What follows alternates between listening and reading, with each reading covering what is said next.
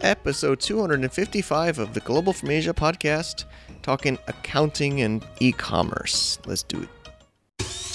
Welcome to the Global from Asia podcast, where the daunting process of running an international business is broken down into straight up actionable advice. And now, your host, Michael Michelini. Thank you, everybody, for choosing to download and listen or stream Global from Asia, episode 255, recording in Shenzhen, China, my old home base. And uh, this is an intense few days. As I said last week, we are. Uh, moving Guang- to Guangzhou for the Cross Border Summit, October 22nd, 23rd. I was there for one night and an intense, mostly full day. And for those that know the, what is it called, Greater Bay Area or the PRD, Pearl River Delta or South China, probably know the whole Hong Kong, Guangzhou, Dongguan, Shenzhen mania of trains and buses and taxis and while it's intense, it's a pretty amazing how much you can get around this huge landmass with I don't even know how many how many people, 30 million total? Some more than 30, you know, each city's like 15, 20 million, say times 3 or 4, you know. It's insane. Well, um, but so it's pretty amazing we can get around without a car, you know, in Chiang Mai. It's my wife that drives. I don't like to drive, but uh, you know, kind of almost have to have a car there, especially with a family. But anyway, we're really excited. We're, we're basically locked down a venue for the 22nd, 23rd of October. We're going all in, focusing on this as our main event. You know, we did some workshops, meetups, roundtables, some online boot camps, and things like that, and decided to fully focus our efforts on one great event for the community. So if you do enjoy what you're listening to and you want to find a way to contribute to the cause, but not just it's not just a donation, it's a pretty valuable event. So would love to see you there. It's going to be amazing. We have so many amazing speakers already, and, and I'm a little bit backlogged. We've gotten totally overwhelmed with people that want to speak, and uh, it's we're not we're not ignoring people. We just are trying to figure out a process of vetting all these uh, applications of people that want to share their amazing experiences and knowledge. And it's uh, it's pretty good people. It's different sellers and traders and service providers and experts within, of course, Amazon and cross-border e-commerce. But anyway, I'll, I'll, I'll slow down a little bit. But we just, uh, you know, it was great to catch up with some people in the community the last few days here. Uh, it's the home base or my original base for quite a few years. So this week's show, we have talking about accounting and bookkeeping. You know, I know some of you are like cringing, actually, like me. And uh, Bean Ninjas has been doing really great. I actually was on their, will be on their podcast in the f- near future with Meryl, the host and founder there. And today we have Wayne Richard. He's a biz dev networking expert and bookkeeping expert. And we, we chat a little bit about try to stay within this whole cross border world of accounting, which is extremely important because you're dealing with so many currencies, so many different banks, probably, or you know, that, I think this is honestly really important to, to, to, to try to take control of is your accounting because a lot of people look at the top line on their Amazon or the top line of their business. But what really matters is the stuff that happens after the top line. You know, how much are you actually spending? Where is it going? And also in the top line which of those products or which of those services that you sell is working the best and making you the most money? So we talk about all different kinds of conversations. We also share a little bit some of the experiences. He's also loves working with online teams. He works remotely too. So we we chat about that as well. And uh, it's it's a good episode and i hope it inspires you to take better control of your finances and your books because I, I don't like it either. You know, I'll be honest. I don't. I, I I'm not a books person, but it's important, and I really hope you take that serious, and hopefully learn some things in today's show. And uh, let's let's tune in. Enjoying the show and want to s- support our sponsors? GoRemit.hk is one of our key sponsors here at the show. They are a cross border payment solution provider for your Hong Kong bank to paying in Southeast Asia and mainland China for suppliers, virtual assistants, paying your rent, paying damages for crazy things you might have done and partying. I won't get into my own story, but you know, we really appreciate them supporting this show, and it keeps the show going and keeps the team going. We actually have quite a bit of people that help make this podcast. Of course, you hear my voice and our guests, but there's amazing people, a lot in the Philippines, some in China, Hong Kong, other parts of the world that help make this show happen, and we use GoRemit to pay them. So, if you do want to use solutions for your VAs or your online team or your suppliers in China, definitely check out www.goremit.hk. Thank you, everybody, for tuning in to this new interview. Um, it's going to be a fun one. You know, I, I, uh, we got Wayne Richard from Bean Ninjas. Thanks for coming on, Wayne. Absolutely, Mike. Thanks for having me. Excited to chat. Yeah, we've already been doing a little bit of pre-interview talk, and I feel like we should. I'm like, I hit to record, hit to record, because uh, it's fascinating already before we even got started. Um, we've been I've we've known of you know of course Bean Ninjas. I'm sure a lot of listeners have heard of your uh, company. And do you want to give before we jump in? Do you want to give a little background about about yourself and the company? Sure. So my name is Wayne Richard. I'm the director of global operations, and I lead the sales activities at Bean Ninjas. Bean Ninjas is a Xero bookkeeping, training, and small business financial education and reporting company we have a global dispersed team and service clients around the globe. Awesome. Yeah, I mean, I was recently on at least uh, interviewed on your show. Your show. You guys have a podcast as well, and uh, you, are you know you work you are practicing what you preach in a way. You have the online teams. A lot of our listeners are cross border sellers and, and and doing international business. So I'm sure that today's show there's so much we could talk about. I mean, it's gonna be hard probably to keep it in one show. Maybe. We, could have a follow up, but I think uh, you know I, I was just catching up about our listeners. I think a lot of them are using this keyword cross border, which means uh, I think we would define cross border as between two countries, right? Like usually it's buying in one country, selling in another. Absolutely. And and I yeah, go ahead. I'm seeing a lot of similarities. I mean, I see your audience very focused on building e-commerce businesses. But as we were talking about earlier, the accounting space is is in the same trajectory where there are no longer those boundaries of having to have an office downtown and only having an opportunity to service those clients that could have a physical presence with you in your office. Through technology, we now have the opportunity to service clients across the globe. Yeah.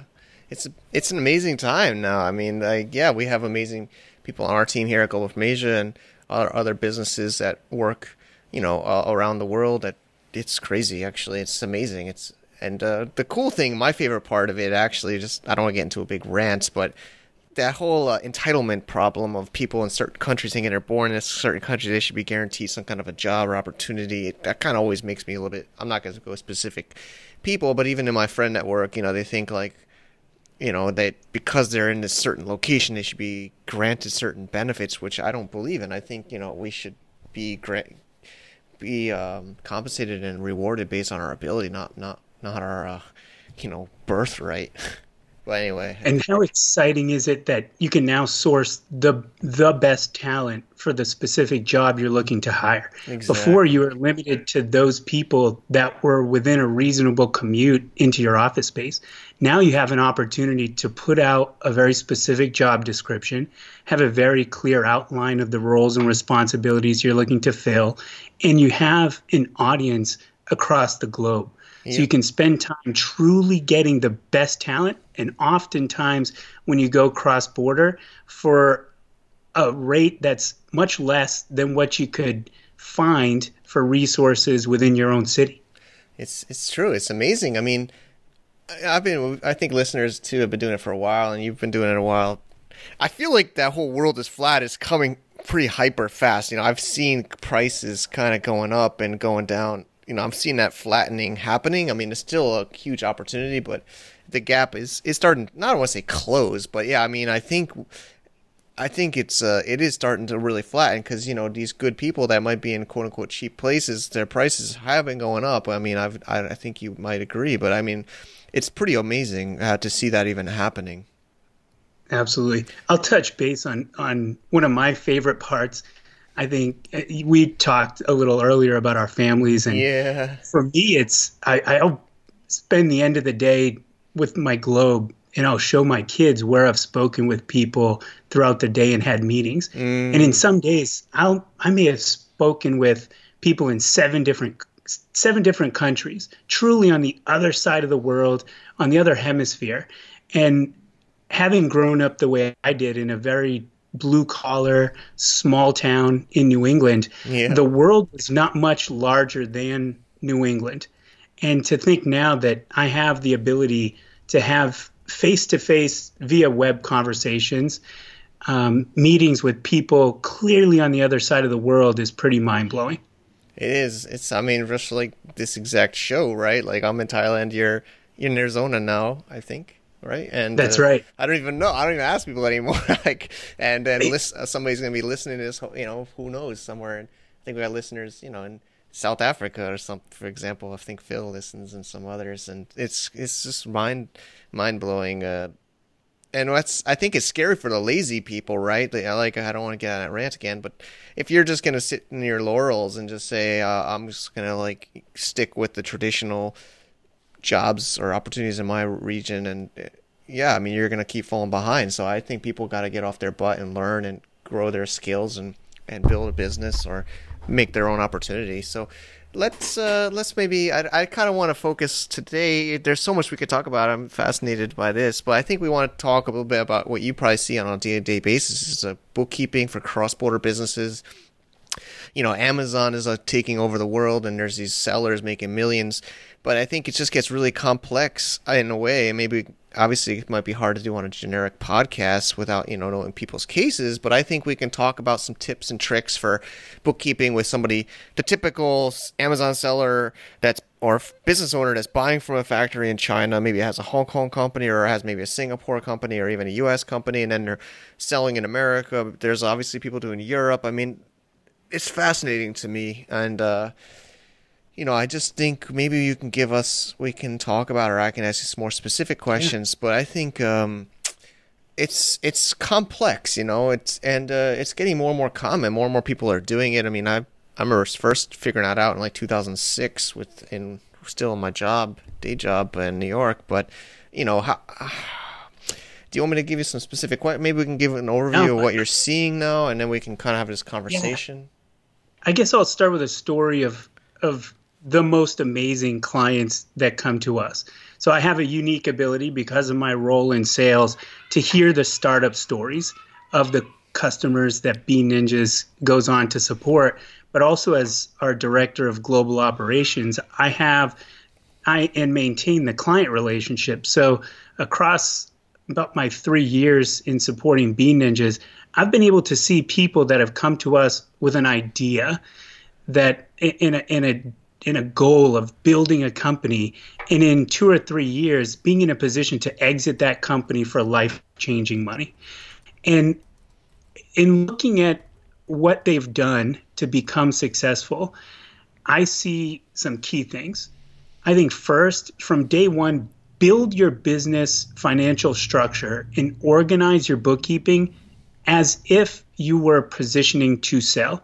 And what I mean by that is have systems in place to store and organize source documents, purchase orders, executed invoices.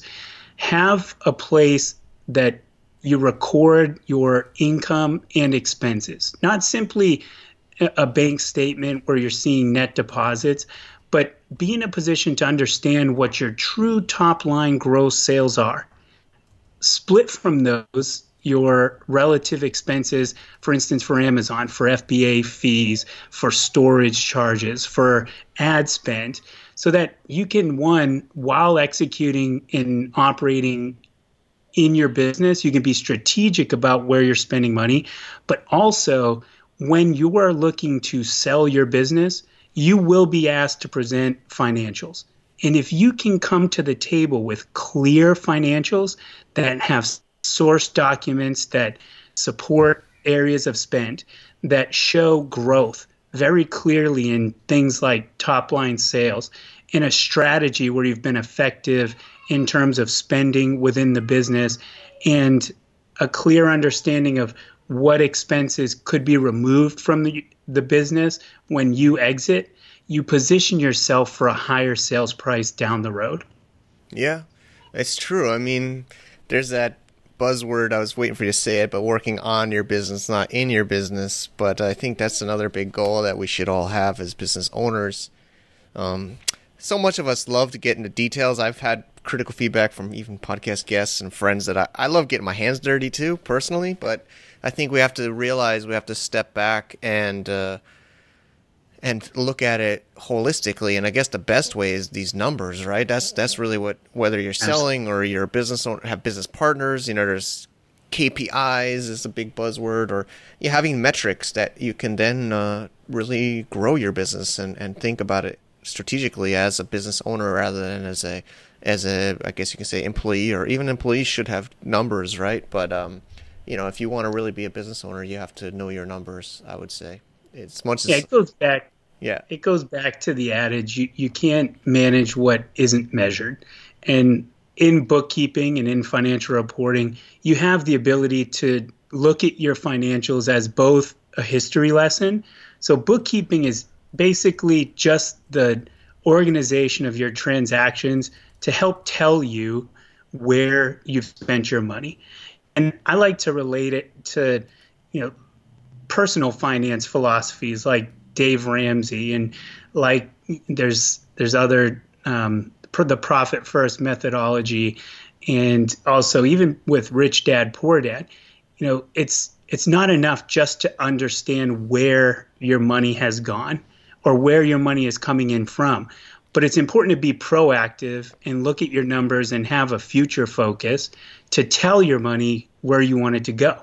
So without having metrics or an understanding and, and narrating that story that's coming out of those financial reports, you can't strategically plan for where your business wants to go. You're almost just operating looking in the rearview mirror rather than a bit looking into the crystal ball, if you will, but doing so with some very sound guidance through the metrics that you've understood.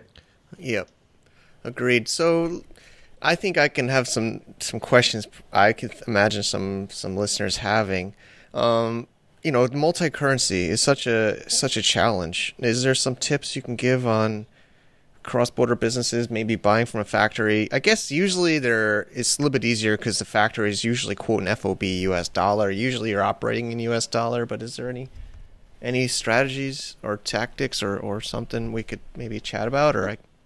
I can speak more specifically to tools. So I think what's important is once you have your business organized where you have an ability to operate in multi-currency where you've established banking in multiple countries or you have the sufficient stripe accounts to manage the transactions that need to be managed within your daily operations you need a place where you can record that. So at Bean Ninjas we are an exclusive provider and utilize only the Xero bookkeeping and accounting cloud solution. And we found that Xero supports multi currency, allows for you a place where you can understand the balances and the transactions that are running through your various accounts, but also report those multi currency accounts and transactions in a way where your reporting is populated in a single currency. And it's typically the currency in the country that you're operating or you're licensed your business out of. So it gives you a level platform to understand how one area of spend might be measured against another. Mm.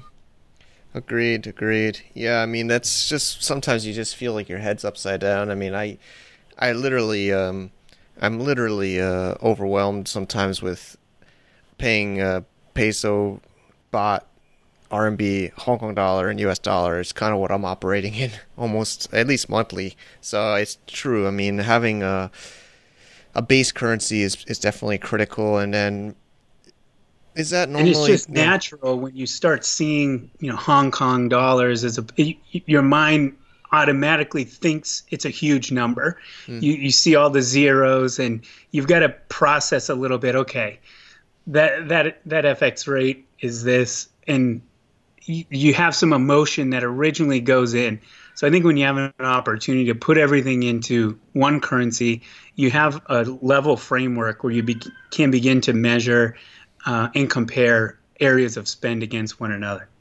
Agreed. And then there's um, you know, what are some some other things? I'm just trying to think of. You know, even even we have a case sure. study for being a seller.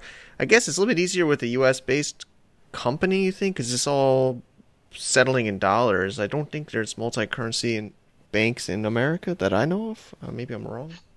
I think I think it's similar in terms of the complexity of managing cross border companies headquartered or founded in different countries. We support clients with Hong Kong li- limited corporations, and um, we support clients across many countries. And really, what it comes down to is having a system in place, executing across that system with processes that can be replicated, can be given to staff members to manage. But also, it's just cross your T's and dot your I's. If you have an opportunity or you're provided a source document, utilize tools like HubDoc to store those documents and feed them directly into Xero.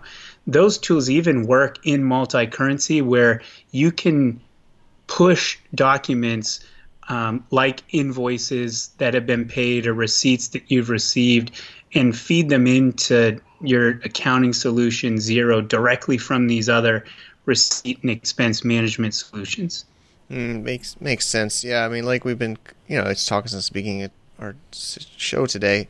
Yeah, I mean, leveraging technology, right? I think that's one of the beautiful things. I mean, it wasn't even that many years ago. I remember fumbling with uh, QuickBooks installation on my laptop and having like a local data file that I had to like share to an accountant. Like I'm I'm dating myself, but I remember that was when I was still in New York, and I had to go to an accountant's office in 2006, uh, 2007, and uh, then it was this huge file. I remember you had to like export for an accountant and send to them, and uh, I remember that. I mean, nowadays it's like you said with Xero or you know, I know you guys are exclusive on that, but there's other options too. But uh, you know, it's some now it's now there's ways of sharing pretty easily, and uh, it's it and then like you mentioned HubDoc and others, just by having the data in recorded at least, you know, is is is essential.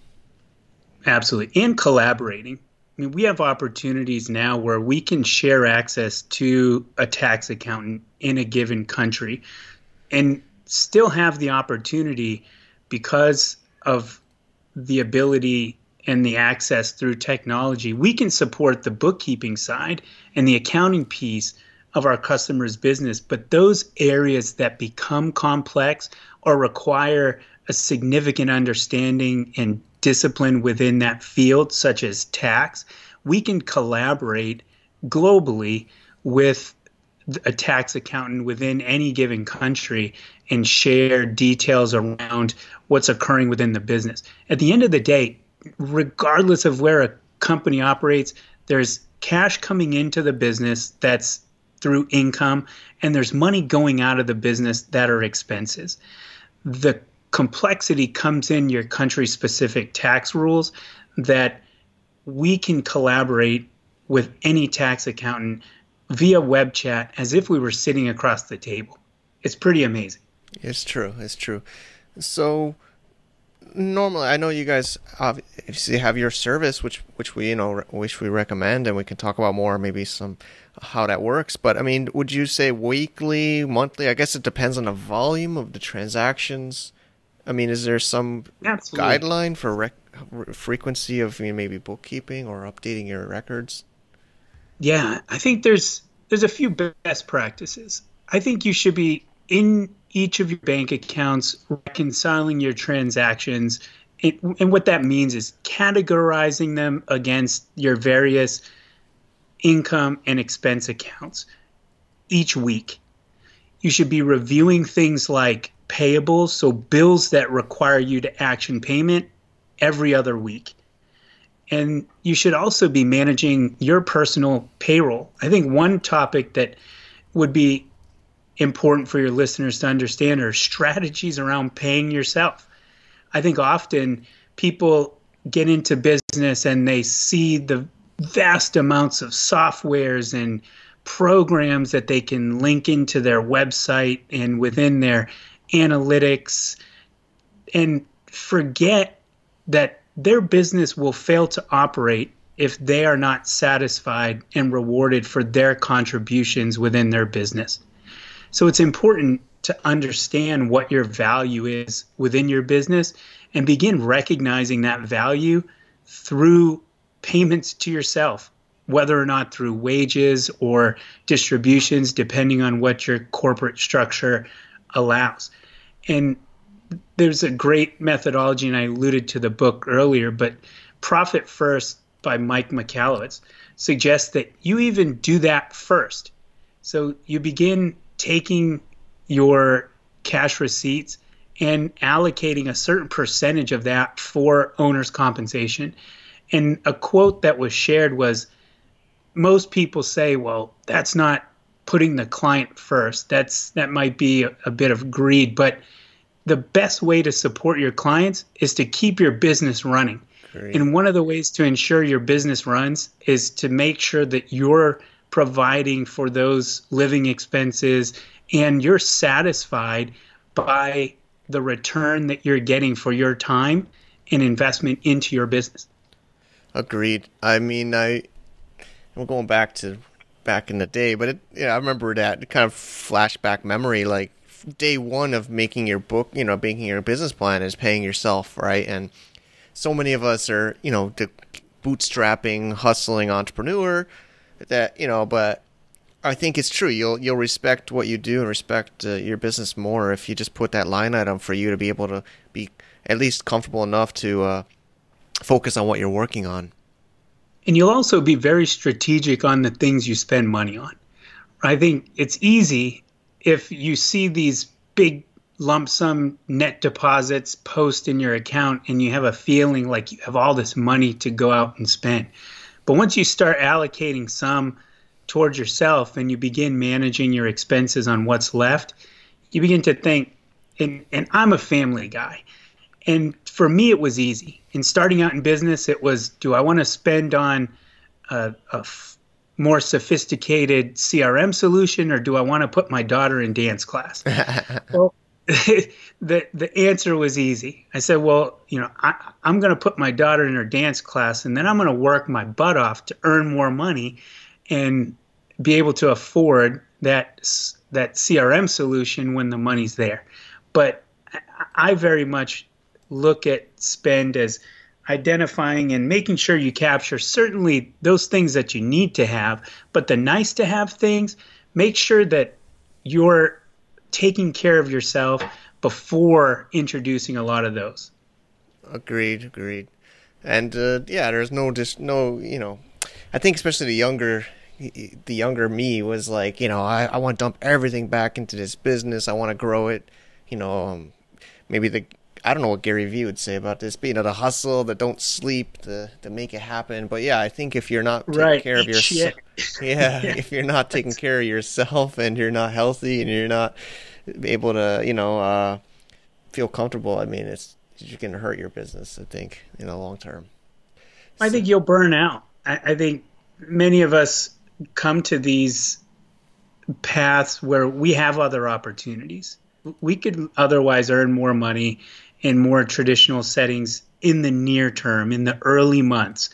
And it does take a bit of grind and it takes some hustle. I'm not saying pay yourself an, an equivalent salary, but make sure you're considering yourself in the mix of expenses. Because what we often see is people build businesses over years and you'll ask them, you know, what what they've taken out and what they've rewarded themselves and it's often little to nothing mm. or even less than what they were making yes there's something to be said about the intrinsic value of doing something you're passionate about and growing something from nothing but also you need to be mindful of setting a line in the sand and saying it's okay to recognize myself as an important contributor, just as you would when you're starting to assess and hiring others to come in and support your business.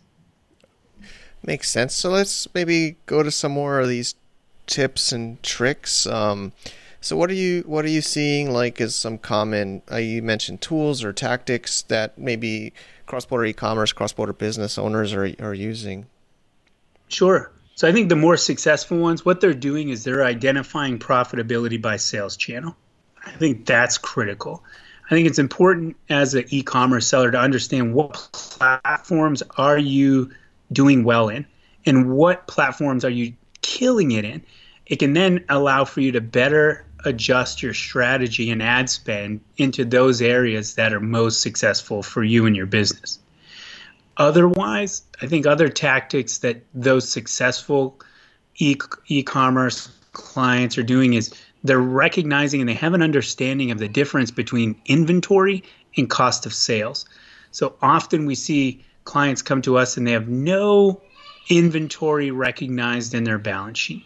And there's a number of ways you can do that. And I don't want to bore everyone with the accounting, but I feel like at a minimum, you should understand the goods that are in transit and you should understand the goods that are in a warehouse um, ready for sale. And then within that, you should also be adjusting your financials to allocate to expense an equivalent amount of expense to those sales that you've generated. And there's a number of technical ways you can work up and understand what that number is. But it's important that you're not simply recognizing your expenses based on the bills that you're paying for these large um, areas of spend within your business in one month and having your sales come two, three months later and not having any expense recognized against it.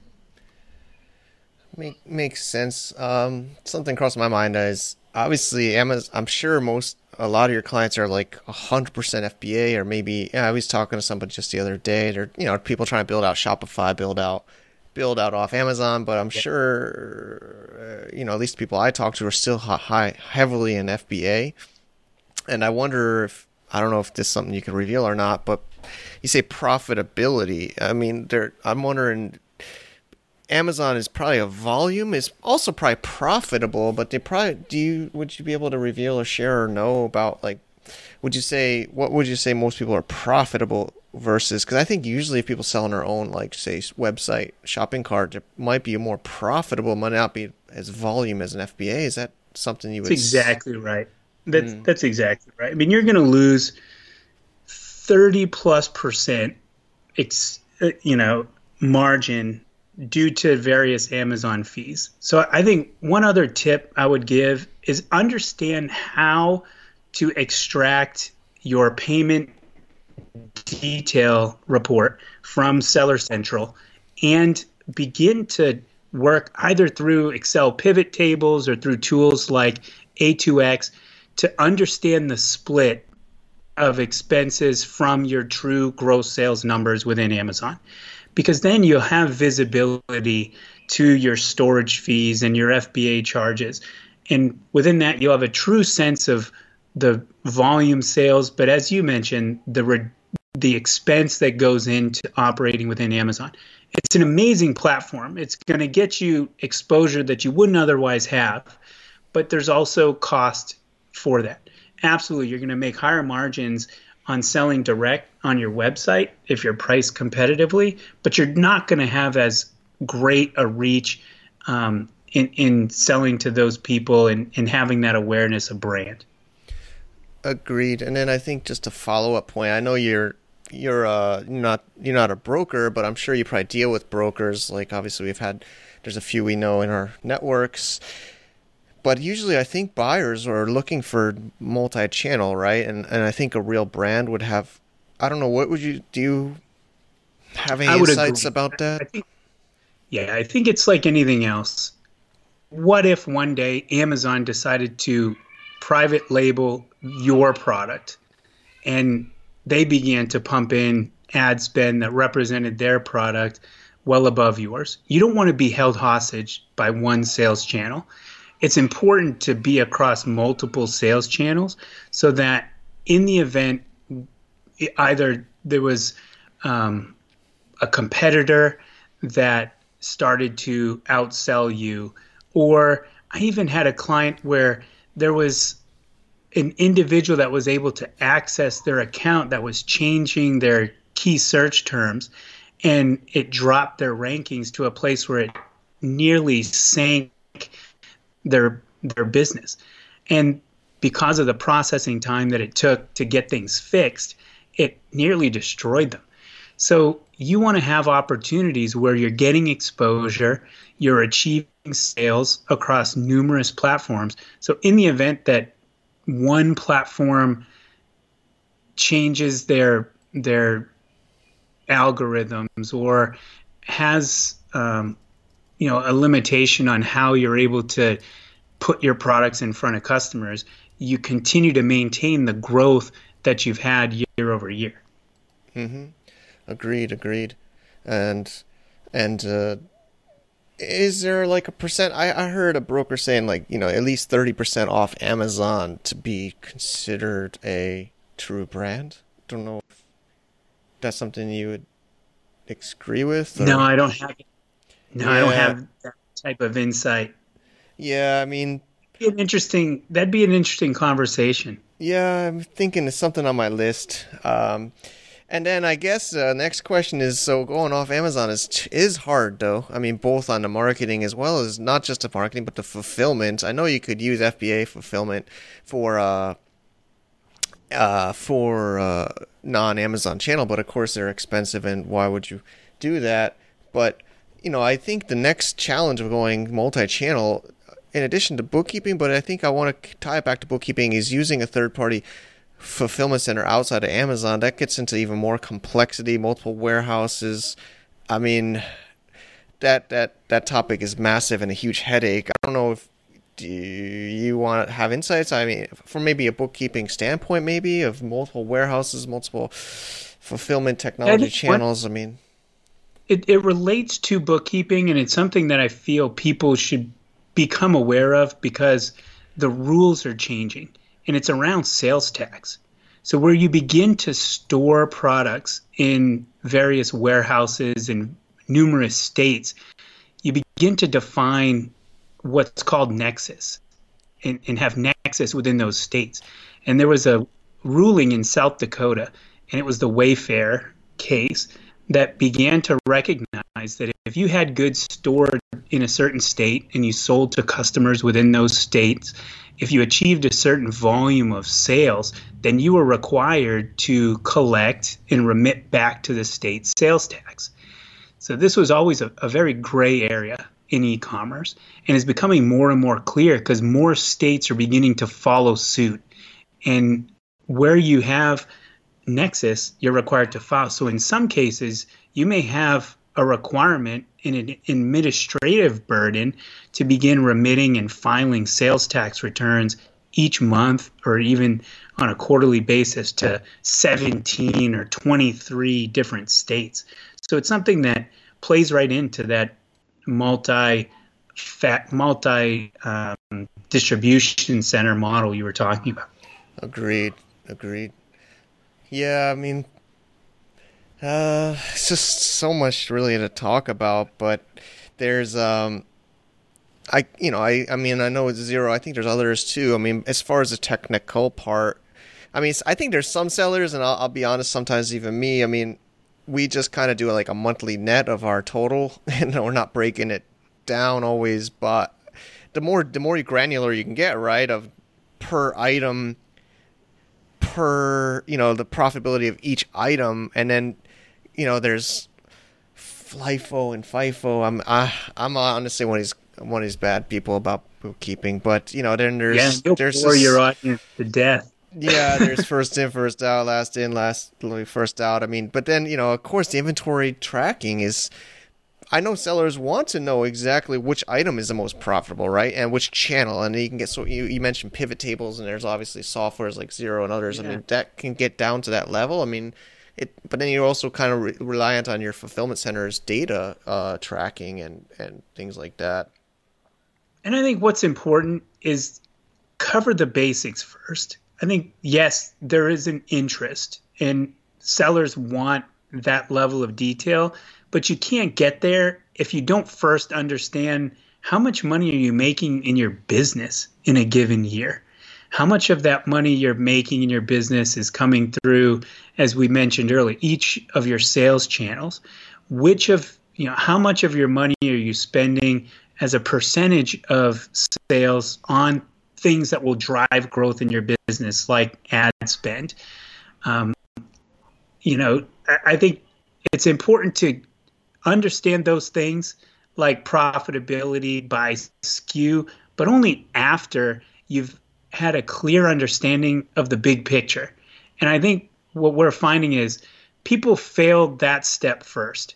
So we try to take a step back and say, okay, let's get you organized and achieve step one before we look to get to step 27. Agreed.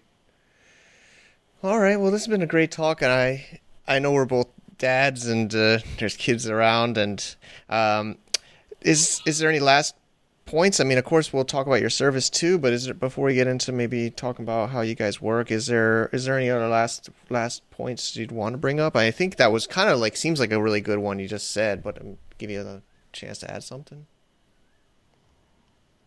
Well, I think I've covered most of the, the bookkeeping strategy, systems, process conversations. I am most excited to be a dad. Yeah. And I think we we talked earlier, but we haven't shared yet. I'm the father of five. Wow. So my wife and I had two children, and we were then surprised with triplets.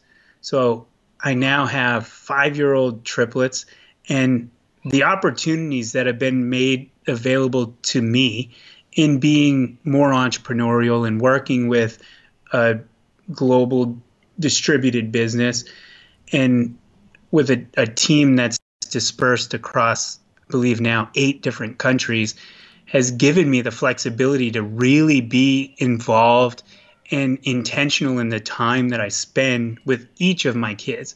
I'm that dad at the field trips. I'm that dad at each and every dance recital, t-ball practice and school play that's out there. And the reason I can do that is because of the flexibility that I now have in, in being a partner in an online business. It's awesome. Yeah, I mean, it's really amazing for, uh, you know, me, I moved recently about a year, a little bit less than a year ago was recording, but from China to Thailand. And yeah, I mean, basically it's, it's an amazing world and, and an amazing opportunity and to be a yeah, being a parent as well as still being a business owner and uh, and running it mostly from anywhere. So I think a lot of our listeners in that position. Some are maybe not yet or working towards that, but but it's an amazing time, and I hope more. I hope everybody gets that opportunity. So thank you so much, Wayne, for sharing about Bean Ninjas. I think a lot of listeners are familiar with you guys. Been around a while and doing well. Um, but uh, do you want to share a little bit about how how you guys work or how people can find you? Sure. So, Bean Ninjas, we deliver Xero bookkeeping services, small business bookkeeping, coaching, and training. We could be found at beanninjas.com. We have a course that we recently rolled out specific to e commerce sellers, and also a second course that we designed specific to bookkeeping systems and processes for virtual assistants, as we identified in our build out of our initial course that a lot of business owners were asking if we could train their virtual assistants to support a lot of their bookkeeping awesome. activities. So we identified a course and designed one specific to the virtual assistant audience. Perfect. Yeah, that sounds great. And uh, yeah, we'll we'll link up your site, and of course, people can can find you online. Wayne, thank you again. Enjoy your uh, Friday evening. It's my Saturday morning. We're we're true hustlers, you know, and dads. But uh, I think this was a great show, and thank you for sharing. Awesome, Mike. It was a pleasure to be on. Thanks for having me. Do you want first access to our cross border summit? Do you want to engage and get on monthly calls with other amazing people in the community? Then definitely check out gfavip.com. This is a private community and benefits and discounts for those that are very much wanting to support and get involved with the community here at Global from Asia. It's a way to help the show continue, and we really appreciate all of those people that have been applying. It is application only. We want this to be about quality and important people in the cross border business and e commerce community. If you are interested to get involved with us, connect with me and other amazing people on monthly calls, private groups, and of course, getting first dibs to the Cross Border Summit as well as discounts, definitely check it out www.gfavip.com. All right, thank you, Wayne, so much for sharing your brain, taking that brain out, part of that brain, and putting it into the internet, onto a radio show or a podcast. I do appreciate that, and I hope others appreciate that. Definitely, Bean Ninjas is a pretty awesome one. We cooperate with them at Unipro Consulting Limited, our partner company for company registration in Hong Kong. So if you are interested in having some companies do your bookkeeping, keeping your books up to date, specifically within Xero and others, it would be very much appreciated if you check them out. You know, no affiliate links, no, uh, no really incentive to do that. But you know, Meryl and others, I've watched them grow and develop over the years. So they're uh, an amazing company that really helps their clients and especially e-commerce, internet businesses to keep their books in order so, of course, as in anything, you can do anything yourself. You can register companies yourself. You can do your bookkeeping yourself. You could do your sourcing yourself, your quality control yourself. You could do your payments. I guess you could do your payments yourself. You could stuff a suitcase of cash and fly to that place and give them a suitcase of cash. But as you hear in the show, we have different service providers and experts and consultants that can help business owners and traders do their business better. And Bean Ninjas is one of them. Thanks again for them contributing to the community.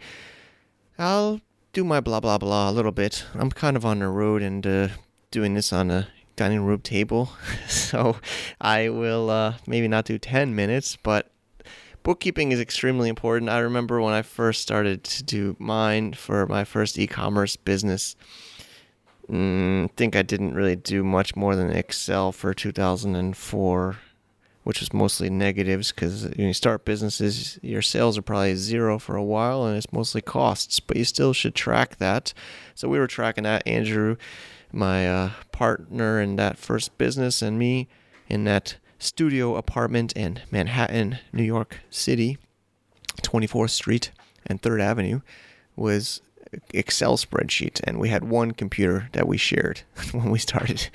With my laptop, he didn't have a laptop and we would just take turns using the computer. And what we did is an Excel spreadsheet. So that is obviously a critical first step. Of course, you don't got to spend money on Xero or QuickBooks. But a little bit for my blah blah blah here and my use of bookkeeping, we then switched to QuickBooks, and that was before it was QuickBooks Online. That was when it was this software you had to spend like two hundred dollars or something and it was like CDs. You had to install the software on your laptop or your computer, and we had no idea how to use this stuff. It was like overheating my I don't know what laptop I had, Lenovo or IBM ThinkPad or some kind of crappy laptop that would reset if you unplugged it because the battery was burnt out on it. and so I found a QuickBooks consultant in Manhattan, and uh, I forget her name. She was a nice, nice woman, and she thought we were totally insane because it was like sometime in 2005 and we were like can you help us? We installed this software and i didn't know how to do chart of accounts and figure out what expense classifications for this or that. And you know i like to keep things funny but you know look one of the cool things about selling bar supplies online is those bar receipts are uh, are legitimate business expenses. So you had like tons of receipts of uh, you know, this bar, and that bar, and we're like, what do we classify those in in QuickBooks?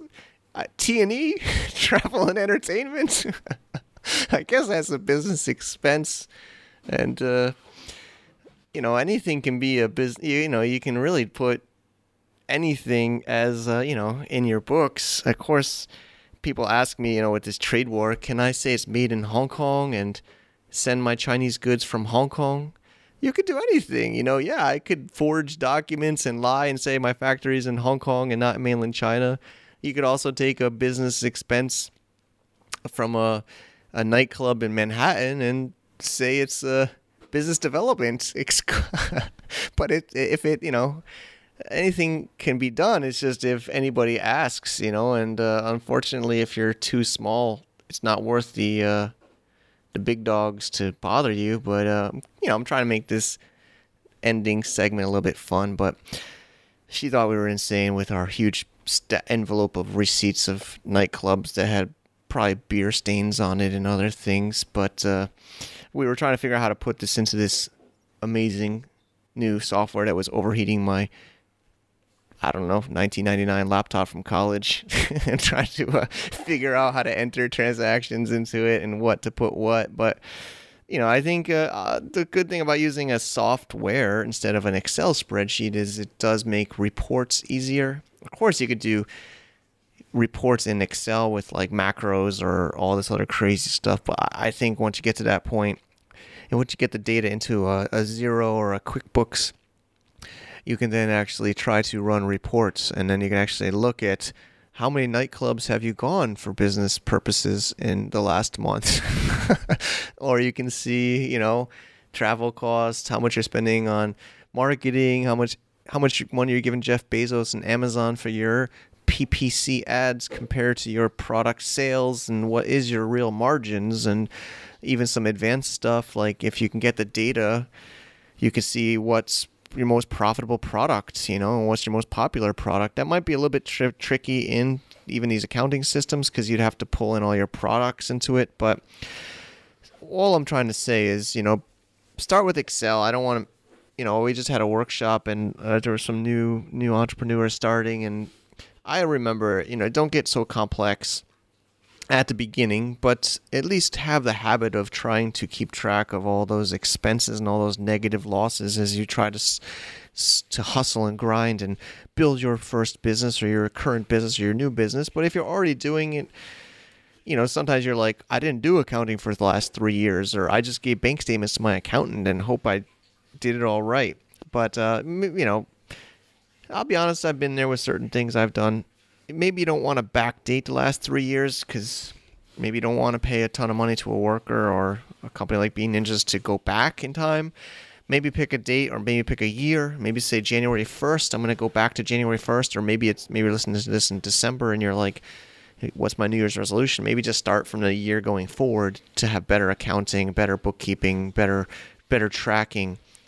And and one thing I like to say is maybe you know one good thing about having partners is accountability. Maybe your partners or your investors or your team have like a weekly report that you actually look at. Don't just put the numbers into a data system.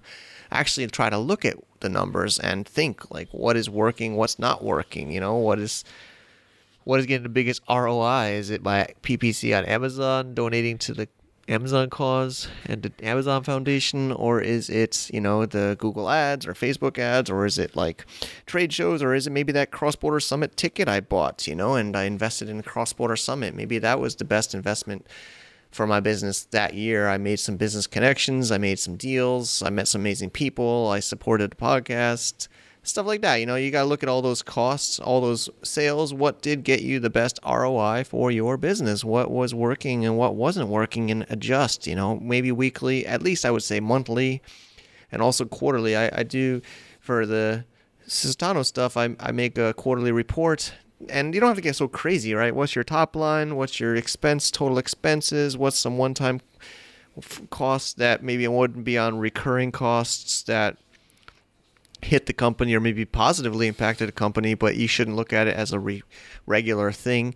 And then uh, try to you know make that a simple report. Send it out to your team. Send it out to different people. I think your job as the founder or the owner or the executive or the active person working in a company is to know your numbers, to know what's working, to know what's not, be able to actually present that clearly to others in the company, whether it's employees or whether it's partners or uh, investors, you know, I think you got to know your numbers, know what's working, know what's not. So, as much as you might be like me and be the artist and the creator and not into the numbers, it's, it's your job if you want to really be a business owner is to run your numbers, know your numbers, and uh, be able to present those numbers to others that uh, need to see it. Especially, we've had other people, business brokers on the podcast, and I think Wayne even mentioned it in the show if you ever want to sell your company or if you ever want to get investors, you have to be able to show numbers. They're going to ask, "What's your numbers?" So, and I know, I know, I know how it goes. You know, I know how it goes. Sometimes things get out of control and you get behind. But